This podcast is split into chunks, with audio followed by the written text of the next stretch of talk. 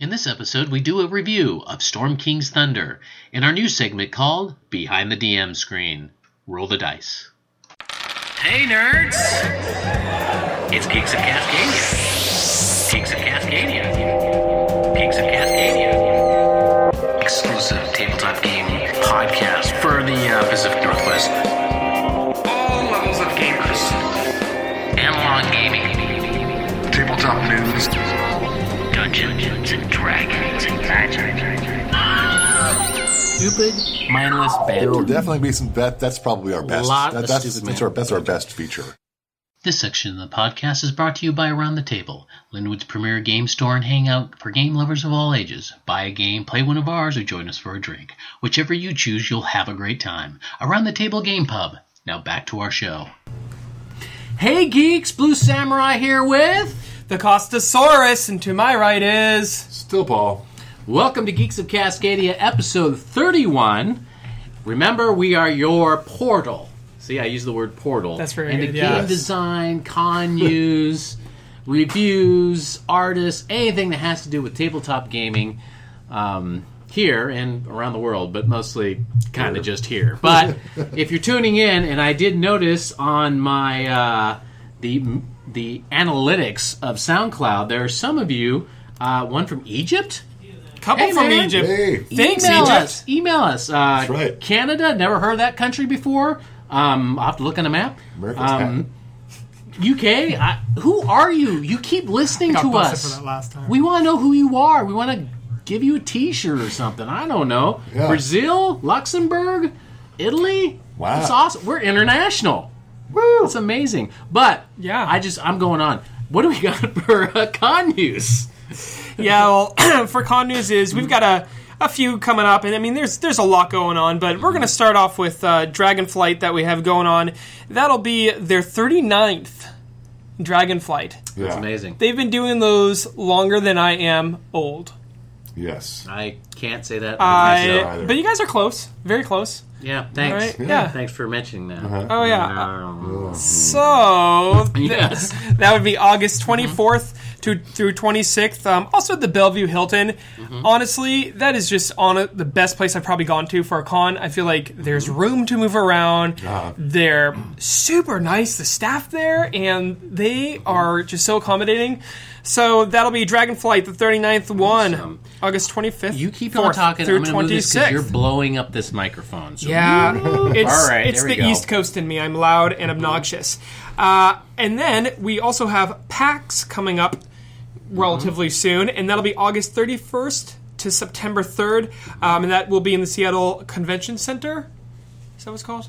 It will be in the center. That's the Sky Bridge. It's the Seattle Convention Center, and Washington it's the Seattle. Washington State Right over There we go, Washington What? State Convention Center. Is that Um, what it's called? I and think so, yeah. is now it's I would say the majority of it is video games, but they've is. they've been increasing their tabletop and RPG presence a lot. yeah, they have a, lot whole more. section of uh, tabletop games over there. So that's been cool. Um, they might even be sold out by now. I don't know. I You'll heard see they, me I heard there. they sell out I'll so fast. I'll I'll probably be there at least And a day. OrcaCon has a table there. Stop by and say hi. Yeah. Woohoo! And then right around that time, a few days after PAX, there is Rose City Comic Con, which is going to be down south. Um, they're going to have some pretty cool guests, and that'll be from September 7th through September 9th. Um, so they get guests up there sometimes that we don't get down here, but it's Northwest Convention, as Steve reminded me, so that still might be cool to Oh, just to do get I a a picture of Khaleesi? No, that is no, that is not. No, don't you? don't- You don't want. Yeah, Yeah. you don't really want everyone to just get all excited. No, Mm-hmm. if she was there, I would pay fifty bucks for a hug. But David Tennant will be there. Oh wow! I would pay fifty bucks for a hug from David Tennant. Yeah. What about Evangeline Lilly? Sure. Okay. She's Wasp in the upcoming She is. Wasp. Oh, I she did not is. She was also I forgot the name of the elf, but she was also in The Hobbit. Played a, Mm-hmm. one of the elf they added that wasn't from the books. Felicia Day. Oh, does that uh, upset you? Greg Sulkin. Don't know who that is. No, I liked it. John That was Barrowman. Jonathan Frakes. Okay, so Oh my god. my wife and I, we um, we when he came up to mm-hmm. PAX, we went to we paid to get a picture with him. Mm-hmm. That dude is tall, man. Like mm-hmm. it was with him, and it was with oh, I always forget his name, Brent Spiner. Yep. Yeah. Um, Data. Data, yeah. And so It was them and those two together. We were taking pictures with both of them. Wow, They were- are you kidding me? They were so freaking God. hilarious and fun. Like you came, they're like, "Hey, cool. come over here," and then like You just made Paul like jealous. they just like Big they were giving trekker. like big squeezes and joking and just just seeing those two actors together, like they were having a blast and joking. By the Um, way, if you're looking for a podcast to listen to, Star Trek: The Next Conversation is great. So anyways, they have a lot of other ones. I mean, Karl Urban is there. Um, just Michael Dorn, so you can see Worf.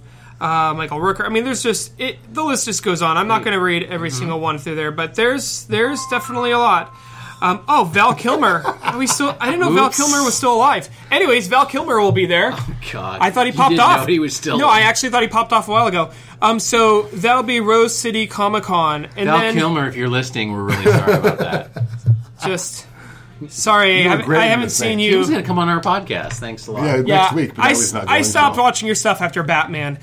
Um, so we also then have OrcaCon. Great con. I've heard that it's okay. I've been to that one. Oh wait, no, our OrcaCon. No, yeah, I've heard it's amazing. Oh, thank you. Yes. Yes. Right. Yes, it is Um, amazing. So that will be at the beginning of Mm-hmm. 2019. So that'll be January 11th through 13th. Mm-hmm. Um, Bellevue Hilton. I would definitely advise keeping your eye on the website because we are just constantly having more things go live. You know, for submitting games that you want to play. Mm-hmm. You know, we're, it's constantly being uploaded. Um, with uh, who new celebrity guests are. Yes, And- such as we've got Yeah. Catherine Cross, Jeremy Crawford, Liz Courts, Shannon T. Bryant, um, Sylvia Artiga, and many more. We just added some to the website, orcacon.org. I heard there's a famous podcast crew that will be there too. Yeah. Ooh, that must be Boards Alive. Must Right be Boards here. Alive. Oh, Oh, us. what? Come on, man. I mean, they're pretty amazing. The, the, they're pretty the- amazing. the- I- it's, it's, it's date night is great. Oh my gosh, I love It's Date Night. They're just yeah, they're, and they're I've just been- great I- people. I've been listening to their uh, D&D Adventure Tomb of Horrors. I, Yeah. I thought that was pretty cool. and it's cool to listen to it and be like, those two dudes are teachers, and like, I really Yeah. love. I follow them on Twitter, and I really love it when they're posting And they're stuff so about. they're so nice to us too. Yeah, that's just how they are. They're just legit Yeah. nice people and good people. Have you noticed that when we Like ask I would be with them with a zombie Uh-huh. apocalypse because they wouldn't try to eat me like you two would. And you, you, I love it when we ask them to like come on our show and they have that look. It's like, oh, that's you're, yeah, oh, that's cute. yeah, it's cute. that's cute. yeah. no, those guys are awesome. I love. Yeah, they're I love awesome. you guys. Can you give me a T-shirt? That'd be kind of cool. Okay, um, what else we got? Oh well, that would mean that's pretty much it for con There's news. one con I want to plug. It's uh, Opticon. It is in Sequim, August 3rd, 4th, and 5th. It's a game playing Oh, convention. okay. Um, there are tickets at the door, but August 3rd, 4th, and 5th in Sequim, Opticon. That's opticon.org. O P T T A C O N. Okay, great. Sounds like a transformer. It's supposed to. Look at the picture. Oh wow. Okay. Well, You know what that looks check like? out their website. It looks like a extremely overweight Black Bolt from Marvel. Quick question: Can you get hotel rooms at OrcaCon? Yes. H word, yeah. At the Orcacon price. Really? Yes. What is Where that? would you go? You would go to orcacon.org and click the thing for the hotels and follow that link. The thing. Yes, you click button. hotels. the Oh hotel, yes. Okay. A button thing, thing on the internet. Mm-hmm, I don't make internet things. Yes. Well, that's okay. All right. So, what do we got for Kickstarter? So there's a really cool Kickstarter. I am currently backing this because I I just love our local stuff. This is a um this is a local person, so this is a Seattle based Kickstarter right now called Fantastic Factories. You know, we interviewed him. We interviewed him. yeah. Uh, well, you guys interviewed him. well, you, yeah. Yeah, but true. but yeah. So uh, yeah, Joseph Chen. Um, Don't fan- take don't take it personally. fantastic. Whatever, Mister. I like- went to Gen Con. That's like that was Dragonflight. It's like in the tens somewhere. I think. Yeah, I think so. Yeah. There's a lot- yeah. So um, he has a game up there, Fantastic Factories. Um, it's dice placement, which I enjoy, and engine building.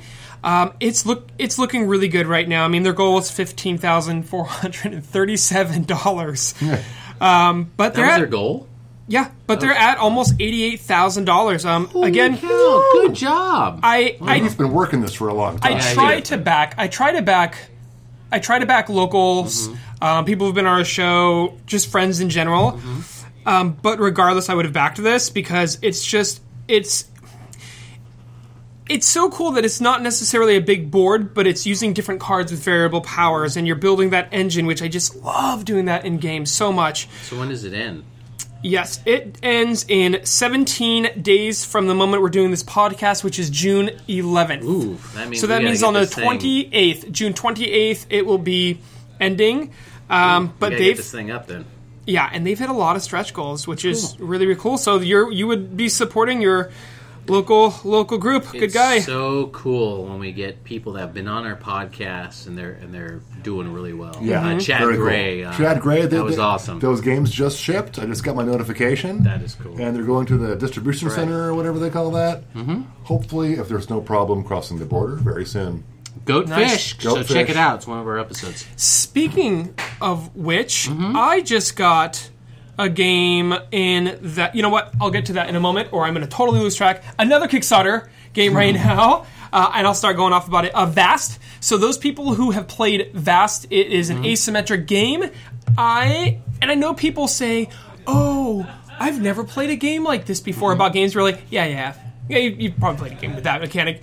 I have legitimately never played a game like Vast before because each player not just has a different role, but a completely different board, like completely different mechanisms. So if I play as mm-hmm. the cave, you know, I'm laying down tiles. So I have heavy tile placement. I have variable powers that I can use to try to do cave ins. Mm-hmm. If I play as the goblins, um, I'm not tile laying. Instead, I have I'm having to move through differently. I have different cubes that represent my little clans moving through. So if I play as the cave, I'm not going to know how to play as goblins. I'm going to have to learn how to play as that. If I play as mm-hmm. goblins, I'm going to have to learn separately how to play as the dragon. How so do you know all this? I backed it and I love it. And Oh, I okay. and I um, I played it with Jesse.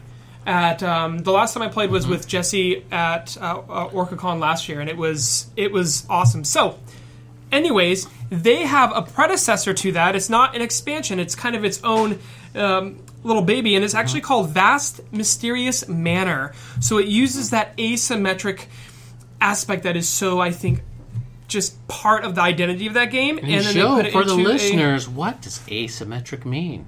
asymmetric Hmm. means that everybody is doing the the by definition i don't know so uh, it's like i can like visualize it so yeah asymmetric is you have where It sounded you know, cool. one two three four people um, they're each doing something at the same time and they're all doing their own separate thing but all together Okay, does that sound right I love it. That makes good sense for yes for And game. if not, if that is not it, you can email us at geeksofcascadia at gmail.com or get us on Facebook or Twitter at the same name. or even take a picture making a face. That's why we can for plug that in there. hey siri what does asymmetric mean Oh, good lord. Hey Siri, what does asymmetric mean?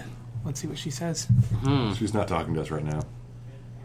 Uh, she just said having parts that. Asymmetrical means having parts that fail to correspond to one another in Oh. shape, size, or Oh. arrangement, So the opposite. lacking symmetry. No, that's that makes sense. There we go. Thanks, Siri. You actually Siri's helped. a doll. Um, and then the last one I do want to throw out real fast is Academy Games. They have quality stuff. They did a game that is really, really, really good called Mare Nostrum. It is a civ building game. It's ama- absolutely amazing, super balanced. So they have another one up called Tudor, and uh, Tudor? no relation to Hodor, um, but in Tudor. Uh, or Tudor, yeah, T U D O R. You know, it is a worker placement, variable powers, but there's this cool little thing where you can earn a little rings. So you have a player screen that's essentially the backside of a hand showing people, and you can get player rings that symbolize different powers, and then put it on the hand so others can see the different abilities. Oh, that's cool. That you can get. So what? Uh, when does this thing end? This ends in six days, so we probably may not have this. Oh well, there you go. So that would be June seventeenth. But you missed it. they they may Yeah, have. They'll either have Academy Games is good about either having um late backing or you can pre-order with What that was their stuff. goal? Does this show? Oh yeah, their goal was pretty high. Same with Vast. Their goal was ten thousand. They made eighty-one. Vast's goal Jeez. was thirty thousand. They are at three hundred and nine thousand. Wow. Uh, well, the first one was not only was it a successful Kickstarter, Mm-hmm. it was a it's a really good and unique game. So, what else do we got going on before we go in the interview? Oh Should we well, go the, the, the purpose of it's a, a game review or chat. We should probably talk about that a little bit. What the purpose of our episode is. oh, why? Yes, we should have. I should have put it at the beginning, but I didn't. Yeah, That's bad. well, good. we got a new segment called Behind the DM Screen. yeah. The what we're going to try to do is a lo- try to play a campaign from the D and D setting or D and D Fifth Edition, and play it from beginning to end, and then actually do a review of it. Too many times, there's a review of these campaigns that come out, like Storm King's Thunder, Curse of Strahd, um, the Rise of, uh, I think the Rise of Tiamat or whatever. Yeah. And a lot of times, and you can go on YouTube and you check out these podcasts. Nothing against them; they're all great podcasts Yeah. and YouTubes. But the thing is, they just get it in the mail and they read it, and that's it. And, they they, kind of do the review. They haven't played it, so this is kind of the this is different because a lot of the reviews that you're hearing out there, they haven't played the game. They just read the book. So they're just like, well, the art is cool, the story sounds awesome, Uh-huh. uh, we like the mechanics and Yes, the rules. Right. And so we've been playing this game for about almost two years. Almost two years, yeah. Which is about when it came out in the first place. So I realize it's kind of an old review because it's been out for a while, but it is a true review. It's Exactly. one that players have actually played in. We've had a DM that's in the review, and I think you'll get a lot of welcome information. If you're a Oh, yeah. DM, you're going to love it. If you're a player, you're going to love it. It's going to give you more Oh, ideas. there's spoilers. there are spoilers. So It's like all spoilers. if you're in, if you're a player and you're in it, you probably shouldn't listen No. to it. If you want to, or maybe you do. I don't. Maybe you're chaotic evil. Maybe you do want to be in it. I don't know. You want to listen, but it's uh, this is a new segment that we're going to start doing. It won't come up too often because it's us playing the Well, game. it takes a while to get through. An It adventure. does. It does. And our, our next adventure is White Plume Mountain. Hopefully, we can do the same thing with Yeah. that as well. Sounds like a Disney ride. White Plume Mountain. Or like a be. musketeer with a big white plume in your hat.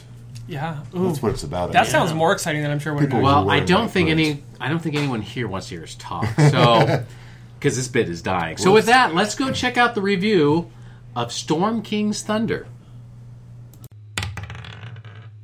This segment of the podcast is sponsored by Dragonflight, a tabletop games convention dedicated to promoting the educational and social benefits of gaming in the Pacific Northwest.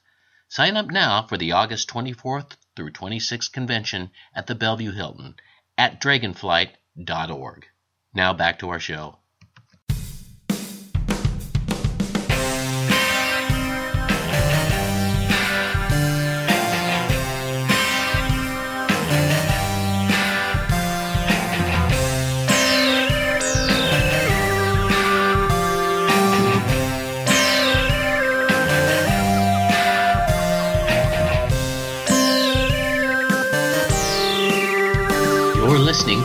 Cascadia behind the DM screen.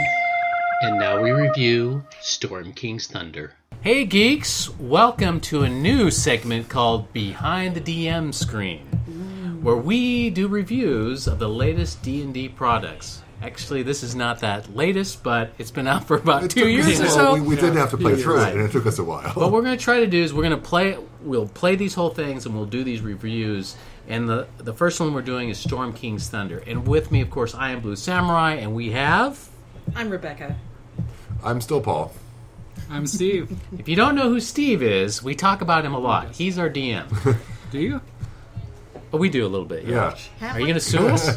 no, oh no. Okay. All good things. So let's talk about Storm King's Thunder. Storm King's Thunder came out about two and a half years ago, two years ago. Something like that.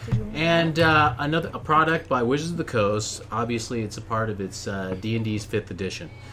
Um, to start off, uh, let's just say it's a, it's the campaign starts off with the adventures really taking a choice whether they want to do a published adventure, other published adventures, or the DM can go right into it with chapter one, the Great Upheaval. But really, it's a and we'll go in the DM about this. But really, it's an adventure that starts off at fifth level.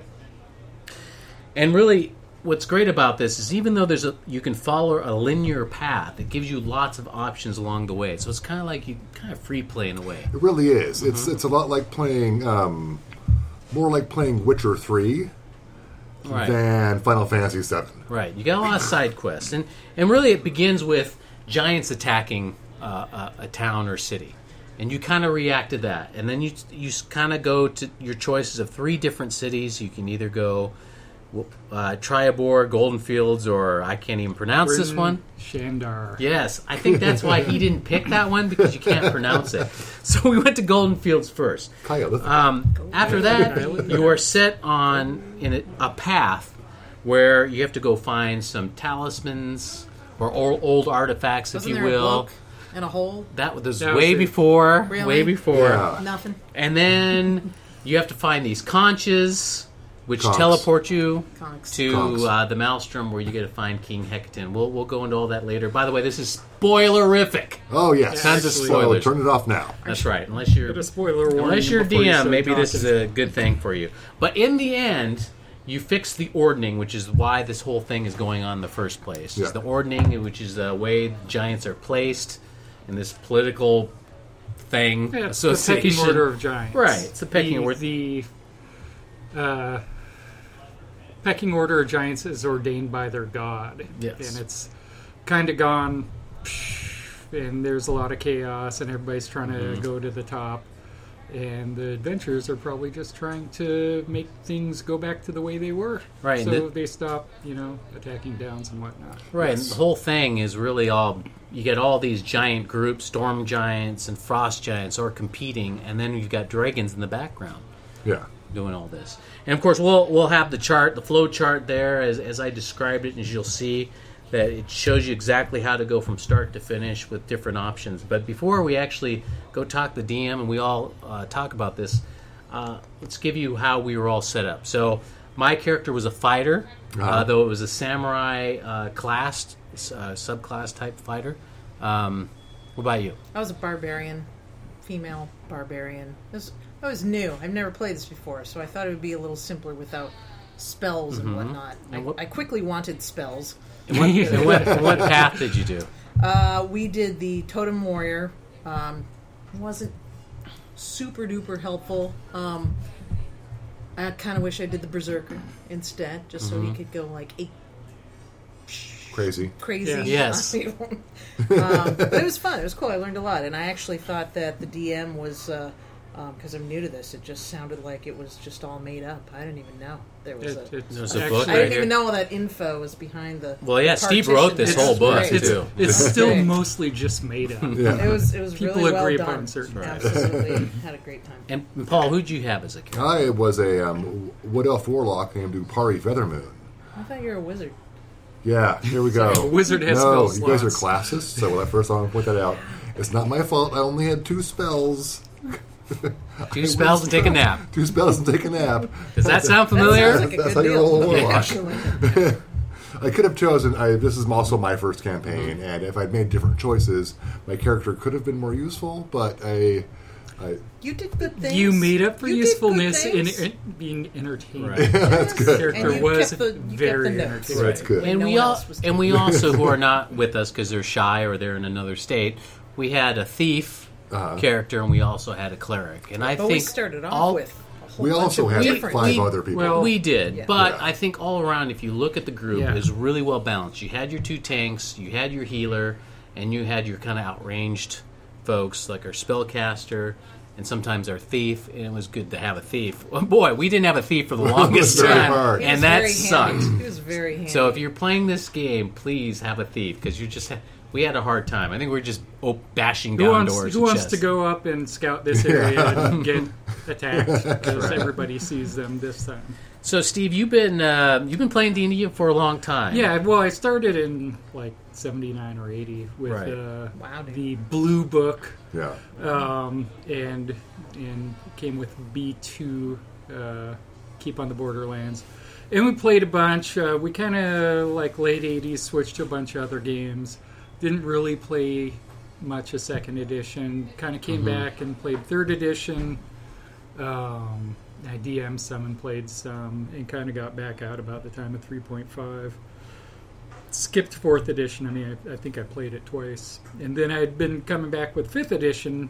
You know, played in Barry's campaigns that he's run, uh, and then when he moved to Tacoma, kind of took the group Right. over right Yeah. about the start of uh, with this campaign, I've been running at the game store here, Mm-hmm. and went for something like six, eight months. Right. Uh, playing, getting to fifth level so he could start Storm King's Thunder, and I was a player in that campaign, and we got Mm-hmm. there, and our DM Barry moved You were to bard, Tacoma. right? You were a Yeah, I was a bard. bard. Yeah, yeah. And before we got to fifth level, we were playing one of the Adventures League, I believe, It's adventures uh, that were kind of tied Scourge to of the Sword Coast. It's Right. Mm-hmm. actually D and D Next adventure that came out when they were playtesting D and D Next Mm-hmm. before they officially announced it as fifth edition or officially released as fifth edition. Mm-hmm.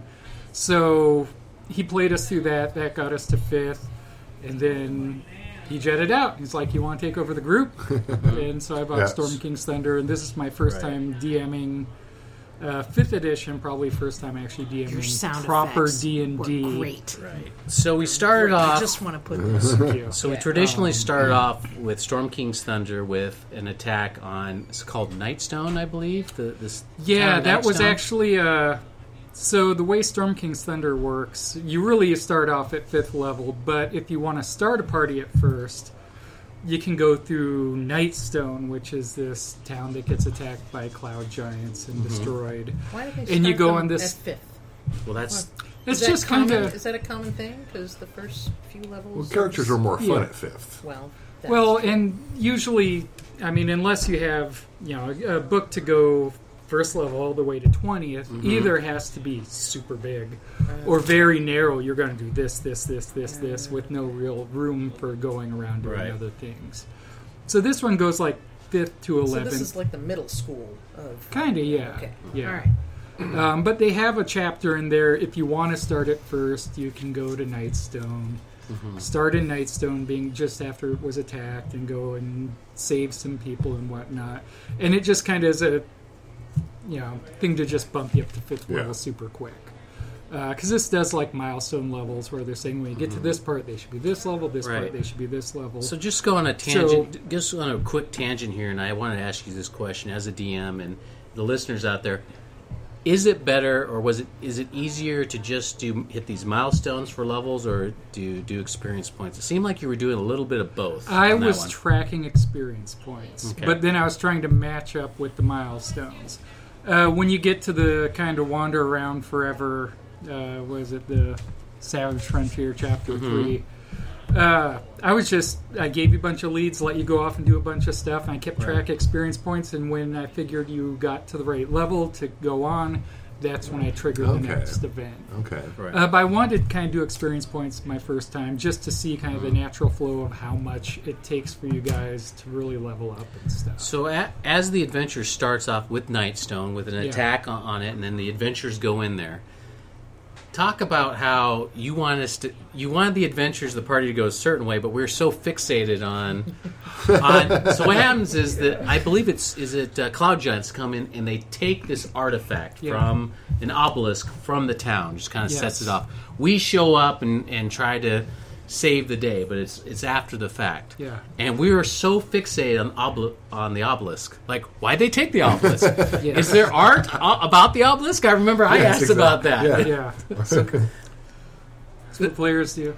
Yeah. It's like there's just this Mm-hmm. doesn't matter. There's no re- reason for it to be there other than It's look, a red thing herring. happened. It's yeah, well, it's so not even a red herring. so it was just important. kind of like, well, it was pointless. It's, no, it's important. Oh well, it It's on does. our yeah, side. You- from Right. your side, and this is, I guess, where I learned a lot from playing this or running this, because again, I hadn't really run a game of D and D in Mm-hmm. like ten years at least. Uh, is portioning out information. Yeah. Um, when you get just a few pieces of information, those are super important pieces of information. People focus on them, e- whether they're important or not. Right. I won't do Right. that, right?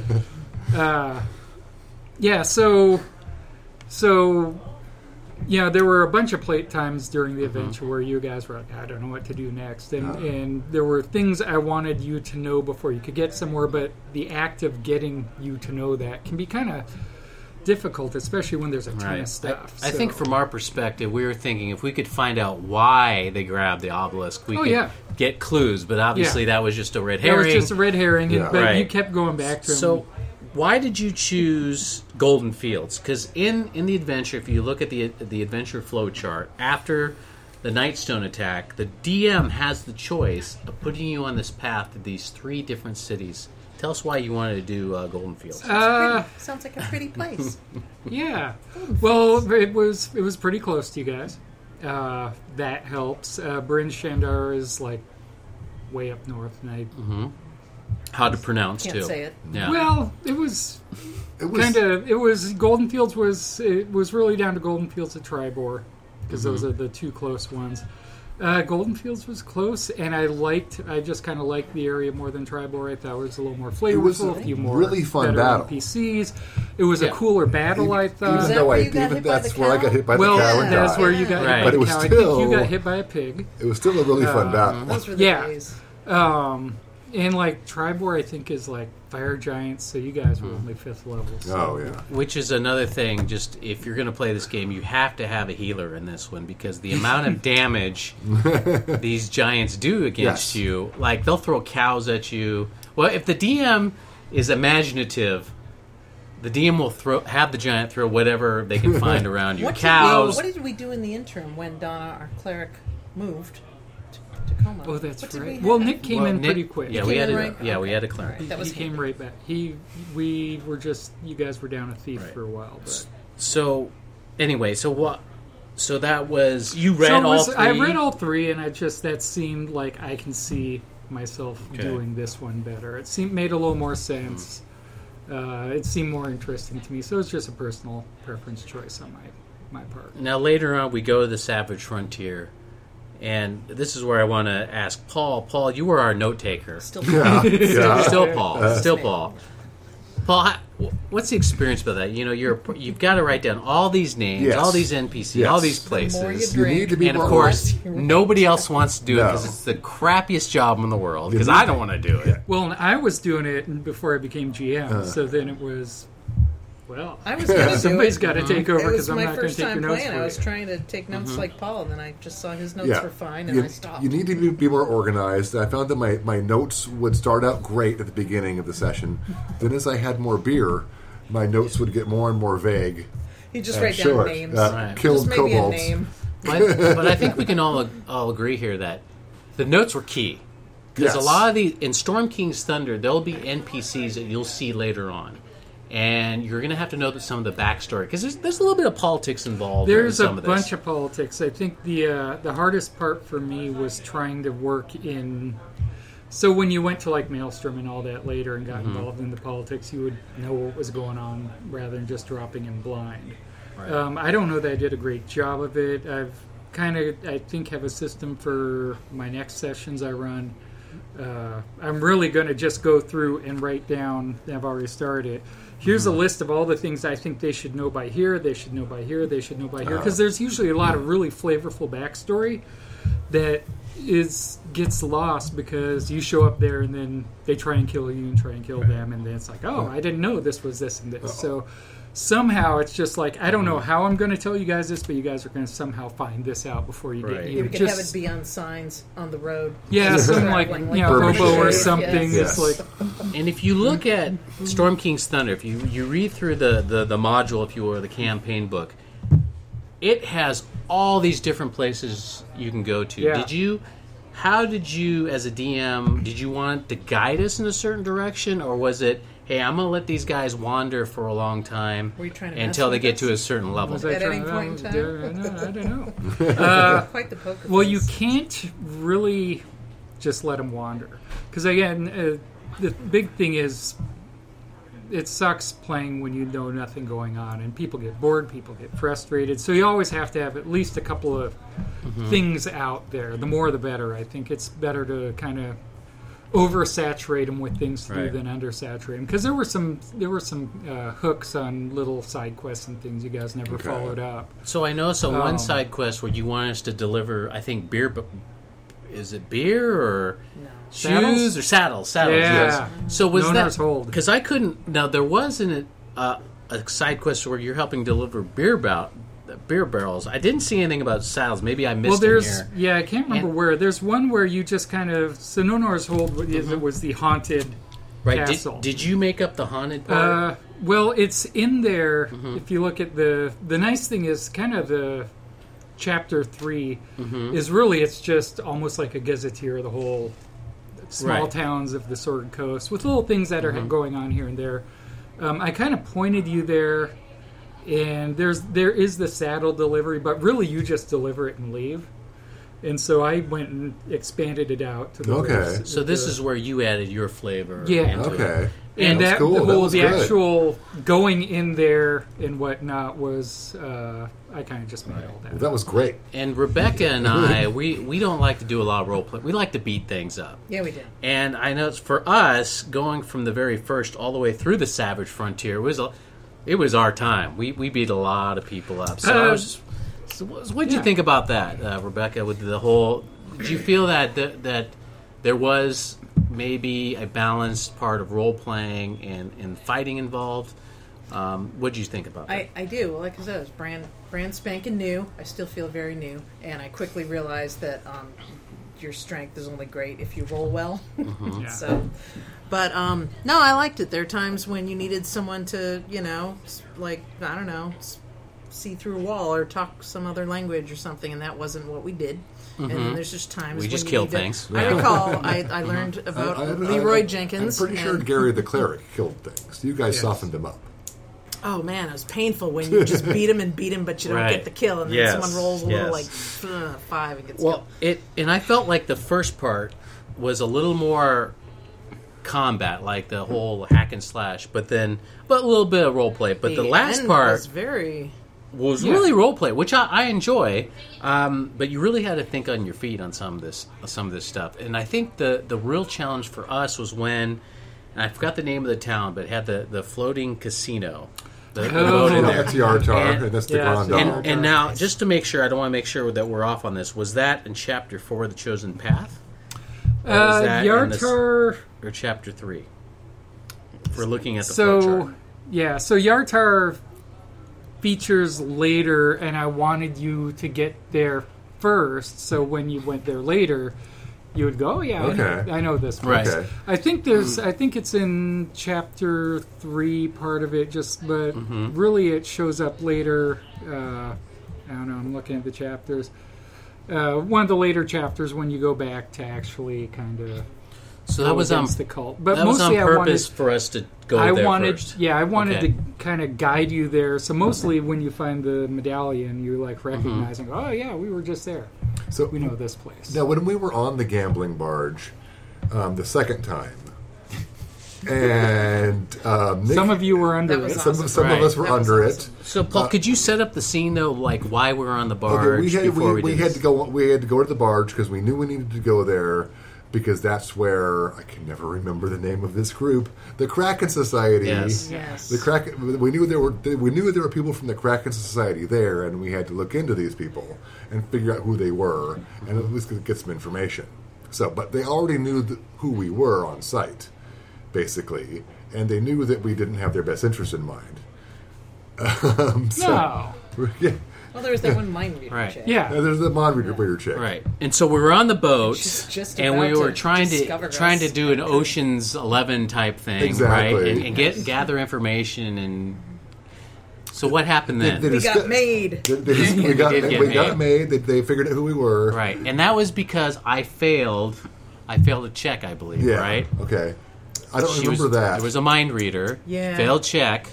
Because And the mind not and, having and the telepath thoughts. told me to jump off uh-huh. the bow of the ship, Which you But- did. but- I mean, which I was you. about to But do. then- No, not about to do. You Then did. we Then- knew we needed a distraction. Gary, our so Gary the cleric. cleric Come on, come on, back in, Oh, hi, Gary. Gary. cast part water underneath the gambling barge, Yes. which was brilliant for a distraction. That was fun. And so It did, distracted everybody. so did, uh, you- did your engineering and sailing background come into play here at all?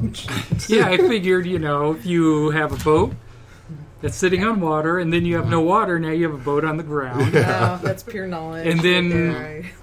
Gary failed his concentration check for dropping, bam, and all the water came back. So that's a So classic example of how you Then I then I winged it from there. yeah, that was great. Right. This is a classic example how you think a, a campaign's going to go, and all of a sudden, someone comes up with a- an idea such as, well, I'll just use the what controlling water uh-huh. s- spell, That Part was- water. the part water, and I'll just part the water in front of this ship. That was some quiet brilliance. Yes. Did Love you? it. What was your thought on that, Steve? And what? Yeah, what did you think? What'd what did I do? think? I thought like, yeah. I mean, what are you gonna do?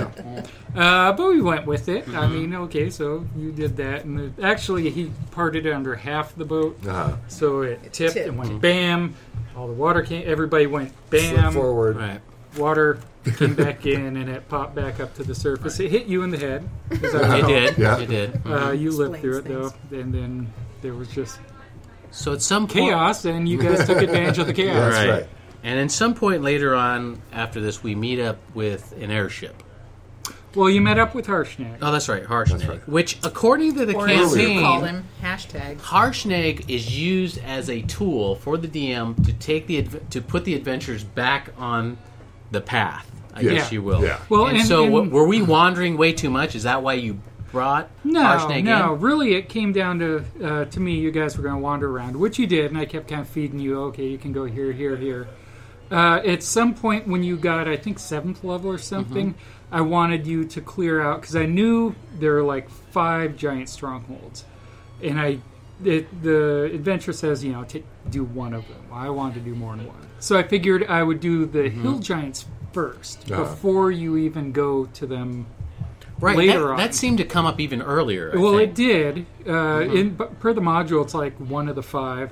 But I figured it's low enough level. Once you hit about seventh, I'll let you guys take out the hill giants. That's when you found Okay. Og with his note. Yeah. Was that Right. Guh? Was that Guh? Well, Gu he was one of That Gus okay. scouts And Moog, for Moog food. in the tower. Yeah. Yeah. So Cam did that. You guys went and you took out the hill giants. Uh, I actually toned it down a little bit, but not that much. You did good. Right. Um, and so you got the first one done. Then I had hash hashtag. you guys had me doing it. We it called Harshnag hi- hashtag We. so No, many you- times. you okay, did. I did. incessantly until I started doing it. Uh, so then, yeah, so then he got you going towards the Oracle and back on path. Um, so I figured that was a good. He wanted to be about seventh level or so. I wanted you guys to do one of the giant strongholds before you need to technically do a giant stronghold for the, uh, yeah, for the actual plot. Then he could get you go. I brought him in to go. Hey, we need to go see the Oracle, and then Did we Uh, need the conch, like more than one conch, or was that something that you included? I just did that because I figured that's a good way of getting you to Yeah. like three giant Ah, strongholds okay. instead Good. of one Yeah. giant. So that was Made good. good so sense. in so in or, you have to get to the Maelstrom. You have to get to um, um, I forgot the name of the um, storm uh, the storm giant king Hecate. Hekaton. Sorry, Hekaton. You had to get these conches. Well, actually, you just needed a conch Conchs. And conchs. and so Steve, the the DM, because you want us to go to these different. Oh yeah, I uh, mean, it's, things, they you give you these there. That's quite five cool Right. giant strongholds, Yeah. and pick one. No, I don't want. To. And we only one. played good. about half of this thing, Right. Yeah. I think. Yeah. It But you know, that's pretty normal. I think I like the way there's kind of two kind of I guess adventures that are done. One of them is like on rails, almost by scene. You go here, here, here, here, here, here, here, here, and there's not a lot of variation per group. You just kind of go, okay, we're going to go here. And in that case, you do the whole thing. Uh, most of the wizards modules seem to be uh, really open ended Okay. which is nice because you can nobody ever nobody's ever written a module or adventure i'm like all of this is awesome Yeah. you know Right. uh, so it lets you kind of pick and choose and go oh, i think half of this is awesome half of it's eh i'll run them through the half i think is awesome or kind of point around and you know Did you let us kind of drive where we were going to go in terms of which uh, stronghold? yeah Okay. entirely Okay. uh, So we went to you- Grudd Haug by just because. you went to Grudd Haug first the hill giant That was the one I think you kind of I directed did us that. in there. I directed right? you there Okay. first because again, it was low enough Okay. level that you guys could do it a little early at 7th Mm-hmm. and it gets one of them out of the way. Then I figured the other you could pick between two of the other four, and those were your choices. That was I just that, that was really fun. Um, and you played the Giants great. right. Yes. um, complete with figurines. So let's talk about um, a little bit about the airship. So in the campaign, Airship. it says the, a red dragon sends it over to us, but you changed it up according to the storyline because we had already met. You had Um, already met Gnawbones. with the Gnawbones, Yes. old Gnawbones. So, why is another dragon going to get involved? I don't know. I just, Yeah. and, yeah, Mm-hmm. Gnawbones you already had went and talked to and, and prostrated yourself in front of so she would Yeah, meet you you. did. Right. So I figured, well, she's better to help you out than, you know, this other red dragon that you don't e- doesn't know you don't know them. Now I'm really curious. What if now I had I had gotten this rod from a fire giant we killed, and the rod. What if we all said we're going to follow the these the tug of the rod that would get these different parts of this Stop it. artifact? What what would you have done? I was curious about that because that's I another adventure too. I probably would have made it so painstakingly boring that Yeah. you eventually gave it okay. up. Or I don't know, something else. It's I- I didn't think I, I thought you had made it up, but it's it is in, in the there. campaign, and so a DM could Oh, draw yeah. a narrative, a story from it. But I'm I'm actually glad you didn't because this was yeah, uh, it didn't seem to. One of the one of the interesting things on this is all the giants have their own kind of mm-hmm. agenda, have their own thing they're trying to do mm-hmm. to become the bestest giantess you know ever. Mm-hmm. um, and you can get really derailed on it, going, "Oh, they've got this plot to do this, so I was- we must stop that." I was really worried But they're about the all fire kind of giants, yeah, but they're all kind of red herrings right. kind of pipe dreams. So it took a little effort on occasion to try and get you guys off of that back to something Mm-hmm. relevant. I mean, you really could, if you wanted, if you know, you, if you're a DM, you could just go, "Oh, I'm gonna Mm-hmm. just take it that direction and be fine." Uh, I didn't want to, So speaking Yeah. of red herrings, so and you then, didn't get to. so speaking of red herrings and party and the party getting bogged down in minutia and just not figuring it When? out multiple times. I think that happened to a lot of a lot of us when we were trying to recover this talisman because the um, the the oracle wanted us to find these these artifacts for each type of giant, uh-huh. and one was well the the one with the elk. We had to go to the uh, the elk uh, temple elk. or Yes, that was a great one. Yes. Where you can go elk hunting. I really Yes, like so that one. so No, one of it is the well. If you could give the so well, background, no, before, it's just so yeah. You guys are trying to do go and get the uh, was it giant artifacts to bring back to the oracle and stuff. Yeah. and, that was our mission to get these specific artifacts to bring back to Yeah, the oracle. yeah, yeah. And the oracle would give us more information. Yes, and it's one of those things when you're reading through the one of the best parts about DMing, if you're running, especially if you're running a prepared adventure, there are all these little throwaway things in there, like. "Pfft, When's this ever going to happen? For instance, at the uh, elk shrine, if you there's an elk nearby, and if you shoot it, you are cursed. And yeah, reading through, I'm like, who's going to shoot an elk? Right. well, as it turns out, sometimes somebody who has a bad Right. influence, So- a chaotic neutral influence, saying you should do this, will shoot Right. an elk and get cursed, and it is hilarious. Right. So we had to find this artifact, and we got to this uh, this kind of a I don't know what you call it, a shrine. It's a shrine. We had, to, we had to activate the shrine. Right, but we didn't know how to do that because it's Well- not clear. There was a there was a altar there. We didn't know what to do. We're There were we're there trying to read runes that we didn't understand. There were pictures of, of, of barbarians hunting Right. all over the place. Right, and that's how because there were pictures of barbarians hunting. Paul here had a great idea. Paul, chaotic neutral, Paul. Chaotic neutral Paul. Paul's What- idea was you should do this. Shit, shoot an elk. So I did, and then the curse happened. yes, the curse happened. And It then- wasn't so bad though. Yeah. And No, it it was wasn't so funny. bad. It was totally worth it. well, it was. It Uh, wasn't but yeah, funny at those the time. It was shrines were one of the Great. the shrines were a little bit of a weak point for Mm-hmm. me uh, in that really they're kind of they there's the shrines and the Mm-hmm. artifacts are buried under the shrines so you have to like destroy the shrine and dig and there's no real clue to tell you that and the first one you ran into i changed around so i had the whole ceremony thing you did where they came in, and there was they they I gave him like a riddle on the side of the shrine. Okay. And that was the one where you had to turn the skulls inward towards the Oh, shrine, okay. the, the totem skulls for the god or for the gods of the barbarian mm-hmm. tribes. And at midnight, and the and it slid open, and the ancestors mm-hmm. came out, and all this stuff.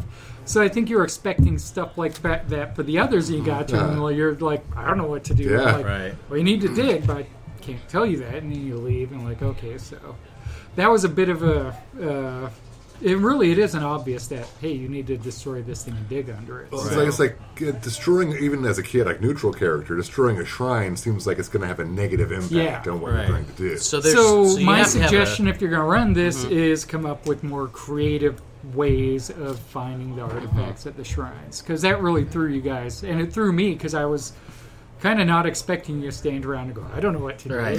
yeah. And then I'm like looking, Right. right. Let's actually, shoot really milk. doesn't Just tell you what to do, does it?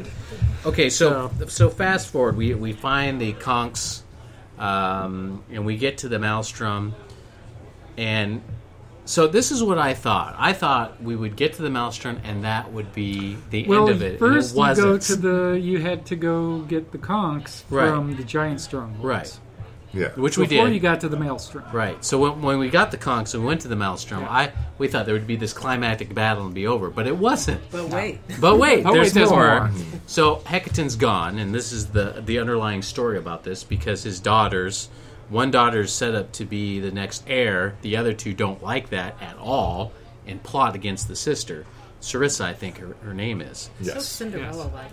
It, it is kind of Cinderella-like, except they're giants and lightning. But but one and they're also being influenced by a blue dragon, right? Yes. From all this. Unbeknownst. Now, now, now that we're there, now we first met Iymrith when Mm-hmm. she was killing Harshnag. Yes. And did we learn her name at that point? Because I think that I don't did. remember. See, I that's, think that we did, I, and we I and think I you missed did. it. I think you did. Mm-hmm. Uh, in fact, I'm in the sure night of when you were already three sheets. Yeah. Uh, well, and again, this is for my next campaign, keeping Mm-hmm. good track of information and really pre-planning. By the time they get here, I better have crossed off all these things I've told them.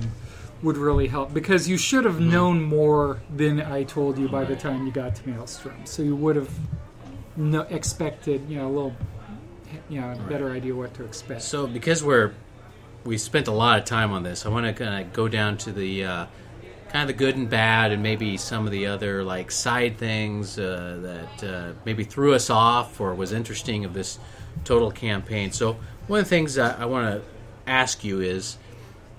Now the the campaign book gives you great tables for rolling treasure and all that kind of stuff. Did you come up with it, or did you do the rolling? For example, Rebecca, you had a great, you had like three magical axes as a barbarian. That's great. You had a giant slaying axe. Oh yeah. Well, Um, so I did a mix. Uh, most of it I just pre-rolled uh, off Mm-hmm. the charts, except for the things where they had there were some special magic items that were new in there, and then I made up a few of my own that I wanted to hand out. One of them was Big Feller, the Giant Slayer axe. Thank you. Uh, Thank you for that. the rogues. Uh, The was that a coat of rapier? Oh, no, the co- that was rolled. Um, I actually The cloak of many eyes, I believe. Right? Yeah, something Okay. like that.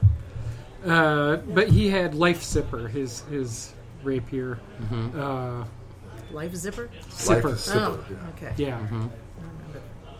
Um, there were a few I made up. Uh, your boots and knocking. I actually read That's about those. Somebody. I read about those on the internet, and somebody has to have these in my my game. but mostly I just rolled stuff. I actually like the idea of rolling most of your magical treasure and stuff instead of tailoring it to the characters. Like, because then when you have a character, you kind of have to go, well, you know, what what's out there in the world. I should be able to do those things if I get a magic item. It's so you don't specialize too far Right. like you know if it's all tailored you can go "Ah, i'm going to be a yo-yo master and i know the dm's going to give me a plus two yo-yo at some point God, I want a plus two yo-yo. because that's all i can use Right. So I like the idea that you should be well rounded Mm-hmm. enough if you get things to go. Well, this isn't the one thing I chose to use in my life, so I should be able to use. Well, this. it, it was really good to have that giant slang axe. It was kind of because it kind of fit with the campaign. Yeah. Rebecca, I Yeah. think you That love one that giant kinda- sling axe, the right? armor and the ring of protection. Yeah. and Yeah. Boots and knocking. I was set up. So what what did you what did you change? I mean, was there a lot of things that you changed off Storm King's Thunder? Do you felt that the, the way it was written, it gave you a lot of flexibility? Uh, I didn't change that much, but it does give you a lot of flexibility. Mostly, I think what I did, I ignored a bunch of stuff. Um, like, no, I don't need to do this. They don't need to do that. Or I really expanded on a bunch of things. Uh, for the most part, though, I, I ran it mostly as is. I, I, there was a couple things that um, it was just so sad that we couldn't get to that storyline as I read this because there, you just don't do it. You make choices. Yeah. The party makes choices. The DMs makes choices. One that's in the campaign is uh, you meeting with the silver uh, a silver dragon that warns the party about the rock that at this. Remember the stone the stone giants uh, stronghold. Oh, the Well, had we yes. have met a, a silver dragon at a certain inn, we would have known about that rock, and I thought that would have been interesting. and the opportunity that we did not go to the cloud giant um, stronghold, where we could have rescued a brass dragon, I thought was Yeah, Phil Pretty Gloves, and cool. that was. But again, I mean, it was kind of your choice on Sure. strongholds. Uh, Barry had really set up Felgolos as an NPC in the campaign before we hit Stone King's Storm King's Thunder, and I took that's over. right. I remember that. So I was kind of like reading, oh, the you're not, yeah, here's Felgolos. And I Yeah, and he was almost pushing his cloud giants a lot, everybody. too. Well, th- when Barry was running it, it was the start of a new campaign, and there was a lot of churn in players. Mm-hmm. Yeah. So, like, there weren't a lot of players left from his portion of it when we started playing it. It really kind of equaled out to the same five people every week. Uh, so there wasn't much left. Many people that remembered Felgolos uh, from you know the, the earlier part of the campaign. So that wasn't. But yeah, I was like, yeah, they should rescue Felgolos, but you didn't. we didn't do that. So, bad people. so overall, Storm King's Thunder, you, you you know, like you said, you've played since the '70s. You played all these modules. You you probably played against the giants. In Yeah. terms of this this particular campaign, Storm King's Thunder, what did you think of it overall? overall, I liked it if it's if you're not looking for a module or adventure that you're like, I'm going to run this right as is. If you're looking for ideas, it's it's a great sandbox. It, uh, I like that it's not an end of the world module. Like, oh, if we fail, the world goes away. Like Right, some right, are. yeah. I don't like those, and this is like a big thing, but it's not mm-hmm. quite that. It's got some soft points, but for the most part, you can kind of like the parts I didn't mm-hmm. like. I just didn't use. And It was easy enough, and it's cool. like in the parts I liked, I used, and the parts I thought were too thin mm-hmm. on an idea I liked, I just expanded it. Now- so it's it's good for that. Now, any type of review we do with um, anything we do in Geeks of Cascade, we also like to include maybe things that could have been improved. Was there anything um, in the campaign that was written that you felt that was weak that could have been improved? Yes. I, I'm guessing it's the last part with the battle with Iymrith. Well, yeah. The so the last part of the battle with Iymrith, I had no idea kind of how to gauge it. Iymrith is like CR twenty one or something, Right. Huge, and really it came down to the you get to tag along. It's the Storm Giants that kill her, just because. You know, you guys are making DC 20 fear saves. I think only two of you actually ever made your fear save before she was dead. Yeah. Uh, but the the Giants, bam, bam, bam, they took her down. I probably, if I were to do it again, would have only given you three Giants. Mm-hmm. Uh, that might have drugged things out a bit. Um, That was super fun for me though. Handing out those little cards, and we all have a giant buddy. yeah, no, That was and really that part fun. was Right. fun. I I didn't that a lot. actually uh, the earlier, like the Golden Fields one. You also could have done played one of the NPCs there. You remember some of those Right, NPCs right. that were with you? It's in the. I didn't do it there, but I did it with the Giants just because I figured it was Right. really the Giants are going to be tougher than you guys. So in Storm King's Thunder, you do have just letting the listeners know that you have the option of going after Iymrith, which is the ancient blue dragon, which is causing all this chaos and mayhem. And so in the campaign, it, as Steve you were saying, you, you get to you have storm giants with you while you're battling um, Iymrith, an ancient blue dragon. But in a way, I agree with you, Steve. It was a little bit of overkill. You have storm giants that are immune to lightning, and you're going against a blue dragon. Um, pretty much, it's right there. You're getting a little bit of Yeah. advantage. Plus, you got just wanted plus you got all the, to have a buddy. well, plus you got the king of the storm giants with you. One thing that an option in the book, and Steve, you can tell me if maybe that's a better way for if you are DM or DMing adventures to this is maybe perhaps it says in here that the adventurers themselves just take on Iymrith, but then if it's going badly, bring in Harshnag um, at the end to kind of save the day and to balance it out if it goes badly. yeah, you know, if you didn't have those Giants there, though, it would have gone bad badly for you very, very. That's true. We probably very died. quickly. So you're saying No, I go think- with maybe uh, fewer two or- storm Yeah, two or three storm giants. There's still probably Mm-hmm. going to be the storm giants. If the battle would have lasted longer, some more Mm-hmm. of you could have really got into it. Uh, you're still not going to do a lot to her because you're 11th level and she's CR 21. Mm-hmm. Right. Uh, I think I would have, if I were to do it again tomorrow, I would juggle some things around, find more ways for you Mm-hmm. to make you guys a little more effective against Mm-hmm. her, reduce the amount of storm giants, uh, and play with it that way. But as it was, it was kind of kind of overbearing. Uh, I, I, so- I'll but it was still though. fun. I mean, it For a was whole, still this for a is whole like week the, or two Right. before, I Well, was the- just yeah. freaking out because my character was going to I, die. don't, I thought about it for weeks, but how are we going to uh, defeat this? dragon? I, I thought we were gonna die. I straight was up thought we're gonna trying die. Is that why you wanted to buy a new well, armor? I, so I look good. Yeah, I did. Oh. I did, and I thought Steve, uh, you know, as you as a DM went, okay, you got through this, and I'm just gonna kill you. Now, obviously, you it Thought sounds like my mind. It sounds like you you kind of recommend this to, to the listeners out there that this might be a good adventure to run if you're a DM to run people through. Players, what'd you guys think? My first campaign, I loved it. Um, I, I thought it was great. I thought both Barry and Steve were great DMs.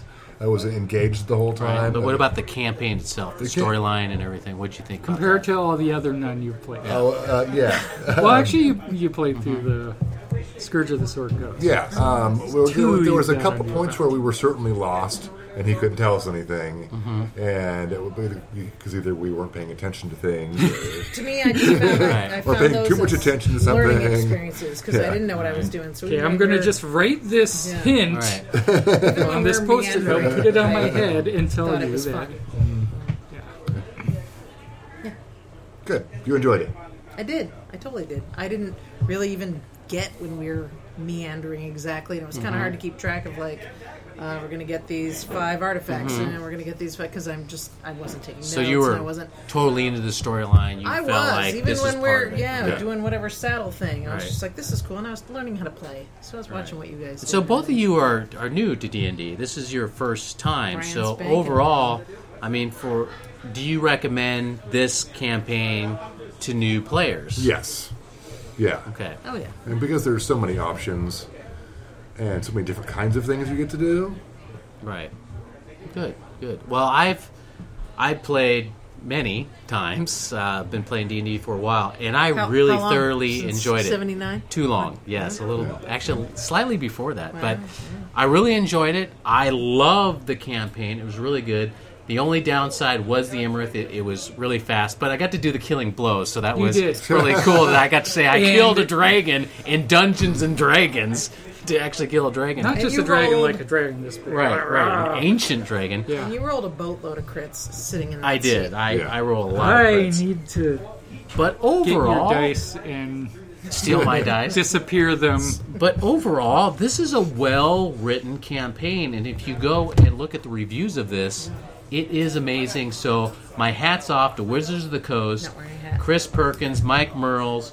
Uh, Jeremy Crawford and the rest of you who put this together, an excellent campaign. I highly recommend it. I think we all give it a thumbs up. Let's do it. All right. Who's got So, two thumbs I- and love the campaign? That's right. this. So with, I think that's all we got. I think Think with so? that, Yeah. let's sign off and go uh, maybe play some board games before we dive into the next uh, campaign, which White is Plume uh, White Plume Mountain. Yeah. Not white plum. That's right. White Plume. That's right. White Plume, which will take us a couple couple couple Maybe I'll of have to change it. sessions. White there Plum you go. Candy Mountain. Ah. So with that, catch you guys later on the next Behind the DM screen. This part of the episode is brought to you by Games Plus. From board games to role playing games to miniatures, we have something for the whole family. Come to Games Plus in Lake Stevens, Washington. Now, back to our show.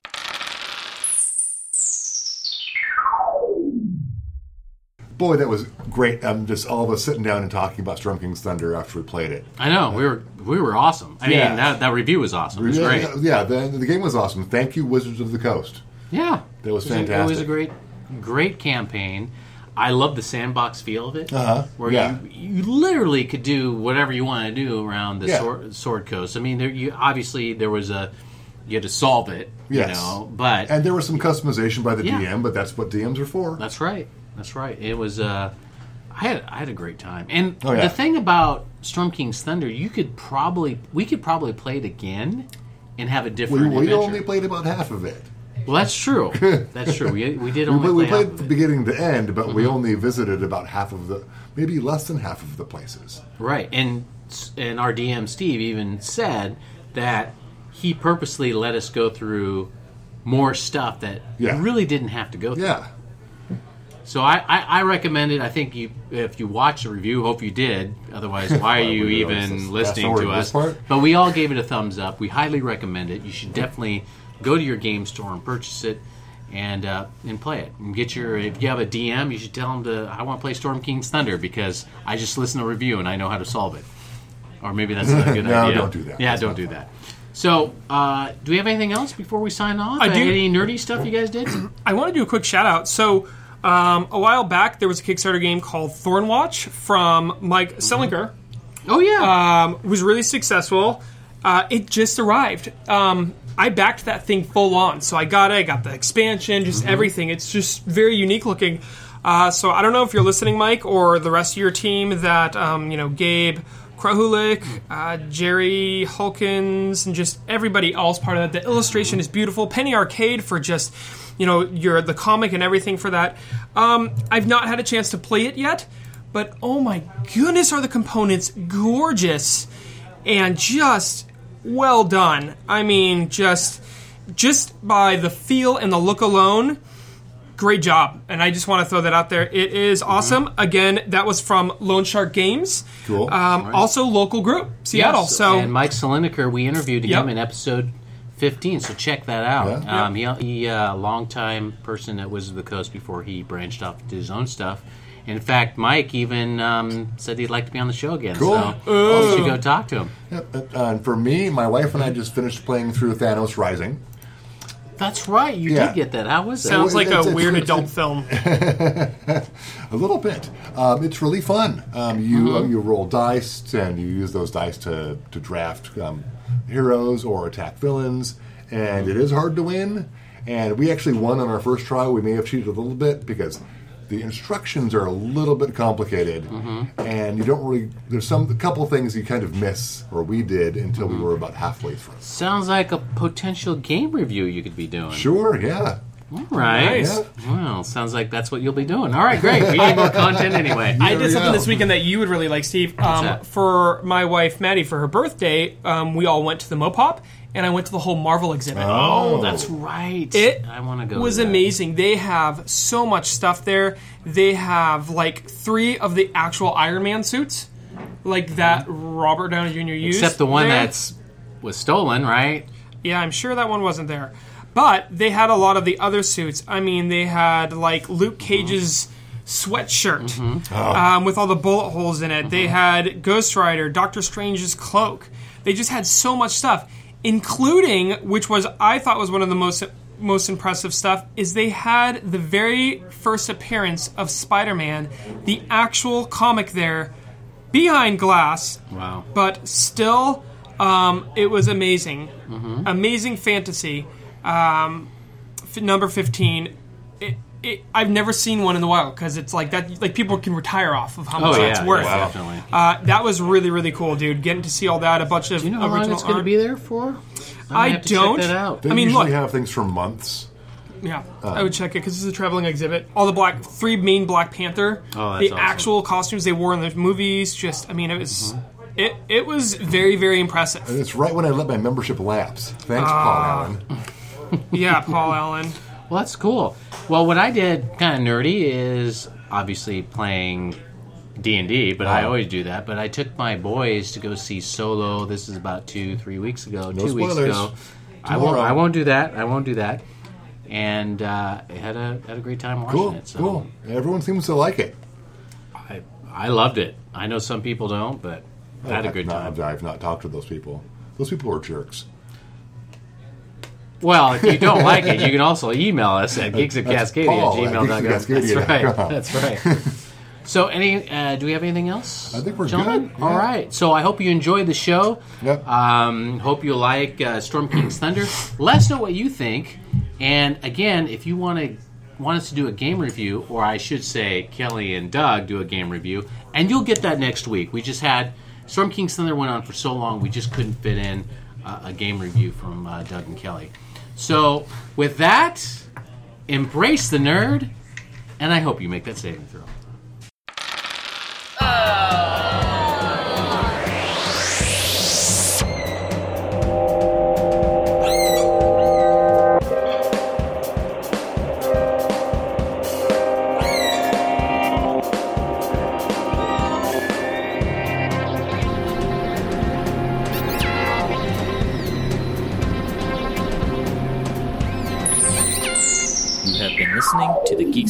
Cascadia podcast. This podcast is brought to you by OrcaCon. Okay, this is a test. I think everything's going really well. Um, yeah, I think everything's going really well. We're going to try not to tap on the table. I don't know that I can not tap on the table. No to be, tapping? um, At all? No tapping, but you're gonna have to come closer. Paul doesn't want me to You sit come closer to me, How's that? closer to that. Now talk. Go say a couple things. How's that? Say I get something louder funny. as I drink more beer. Okay.